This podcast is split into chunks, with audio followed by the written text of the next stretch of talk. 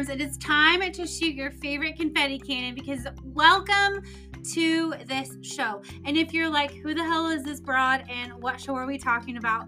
I'm Jess, and you are now listening to the Babe AF podcast. You know, Babe as fuck, my second favorite F word besides Friday.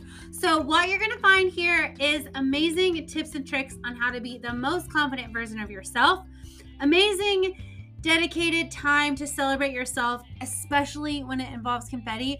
And you'll be learning from or about amazing trailblazing babes of their time in their business. So I get to sit down and either teach you guys about some amazing women in history or sit down with the best babes in their industry that are blazing trails, doing amazing things, and who just really love what they're doing.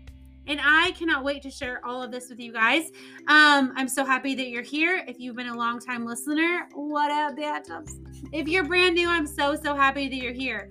Um, so have a seat, get cozy. Let's fucking go.